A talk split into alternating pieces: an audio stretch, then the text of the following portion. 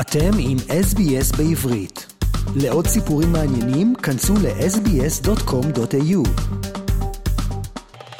שלום עמית, שלום למאזינים ולמאזינות. החדשות בכל העולם מוקדשות כמובן היום לאירועים הדרמטיים ברוסיה וגם בישראל יש שידורים מיוחדים המוקדשים לדרמה הרוסית. אבל אנחנו אה, נעסוק כאן היום במציאות הישראלית. נתחיל ב...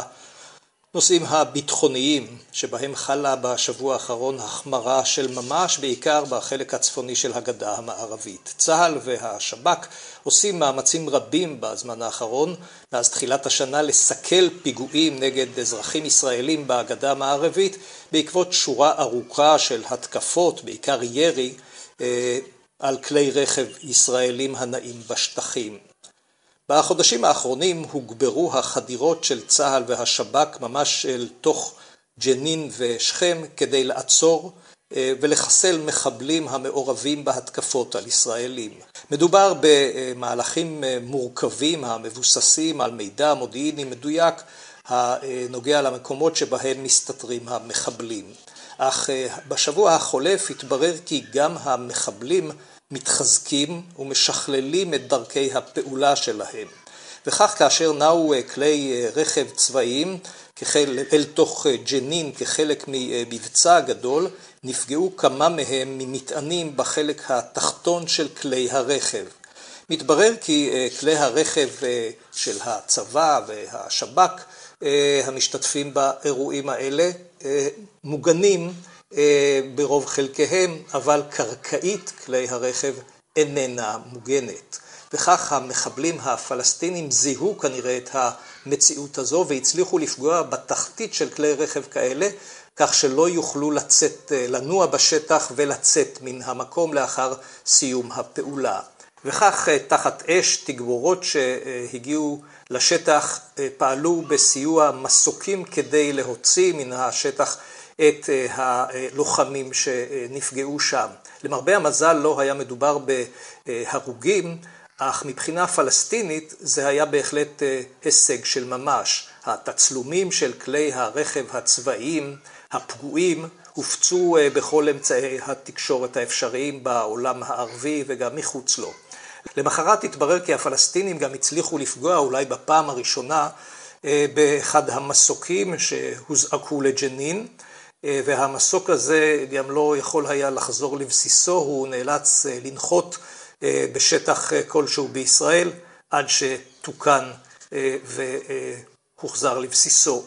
האירוע הזה העיד על מורכבות הפעילויות הישראליות מול התחזקות הארגונים הפלסטיניים בשטחים המקבלים תמיכה מגורמים שונים, בין היתר כמובן מרצועת עזה.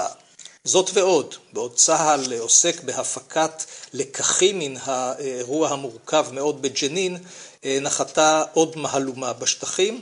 שני מחבלים הגיעו למסעדה בכניסה להתנחלות עלי בגדה המערבית ורצחו ארבעה אנשים. המחבלים אותרו ונהרגו. האירוע הקשה הזה הגביר את הקריאות למערכה מקיפה נגד הארגונים הפלסטיניים. שרים בממשלה הנוכחית, ממשלת הימין, תבעו להרחיב בתגובה עוד ועוד יישובים ישראלים בגדה המערבית וכמובן גם להגביר את ההתקפות על הארגונים הפלסטיניים. לאירוע החמור נלווה עוד מהלך מצד אנשי ימין ישראלים קיצוניים.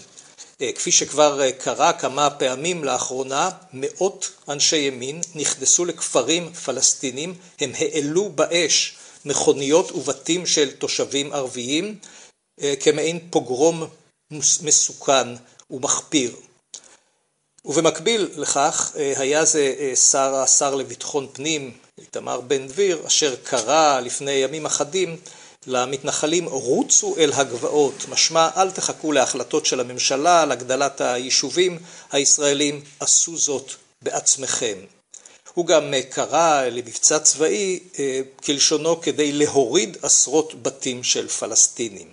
זאת המציאות כאשר הממשלה, ממשלת הימין בשלטון ונציגיו הבכירים מתעלמים מן החוק ומבקשים לשנות באלימות את המצב בשטחים.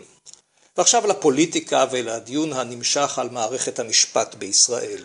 השבוע החולף עמד בסימן בחירת צמרת לשכת עורכי הדין, הגוף המייצג את כלל עורכי הדין במדינת ישראל. שניים התמודדו על תפקיד ראש המועצה. אחד היה אפי נווה, עורך דין שכבר היה מעורב בפלילים לאחרונה, והוא מתומכי הליכוד והתומך גם במהלכים השנויים במחלוקת באשר למערכת המשפט. מולו התמודד אה, עורך דין עמית בכר, המתנגד בתוקף ליוזמות המשפטיות השנויות במחלוקת. אה, בדרך כלל בחירת אה, מנהיגי לשכת עורכי הדין היא עניין משעמם כמעט טכני, אלא שהפעם כל הפעילים נגד היוזמות של ממשלת נתניהו בתחום המשפטי התגייסו כדי לסכל את בחירתו של אפי נווה, וכך אכן קרה. 73 אחוז מן המצביעים תמכו בעמית בכר, רק 19 אחוז בנווה. ועתה אם כן לשכת עורכי הדין תתגייס באופן פעיל ביותר כדי לסכל ככל הנראה, ככל האפשר את הניסיונות של נתניהו ושל שר המשפטים יריב לוין לשנות את הכללים אה, בבית המשפט העליון. ועוד אה, עניין משפטי אחד שגם בו כמובן קשור ראש הממשלה, משפטו הנמשך של בנימין נתניהו.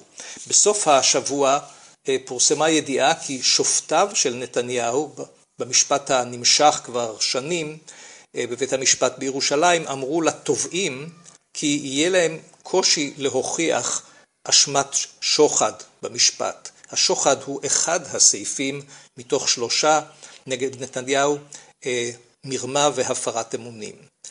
אמירה יוצאת דופן כזאת בעיצומו של משפט מעוררת כמובן ביקורת, אבל יש עוד מי שטוענים שאין טעם להמשיך עוד שנים בשמיעת העדויות במשפט הזה וכדאי להגיע להסדר בין שני הצדדים, המדינה ונתניהו.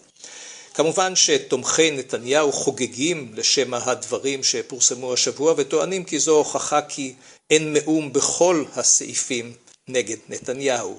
אבל מנגד יש המדגישים כי יש שורה של אה, סעיפים ברורים מאוד נגד נתניהו ואפשר להגיע אולי להסדר טיעון שיכלול עונשים מסוימים על נתניהו אה, בסעיפים אחרים.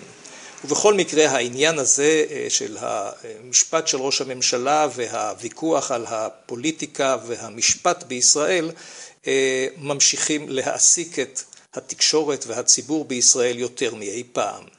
עד כאן רפי מן המשדר מירושלים לרדיו SBS בעברית. עקבו אחרינו והפיצו אותנו דרך דף הפייסבוק שלנו.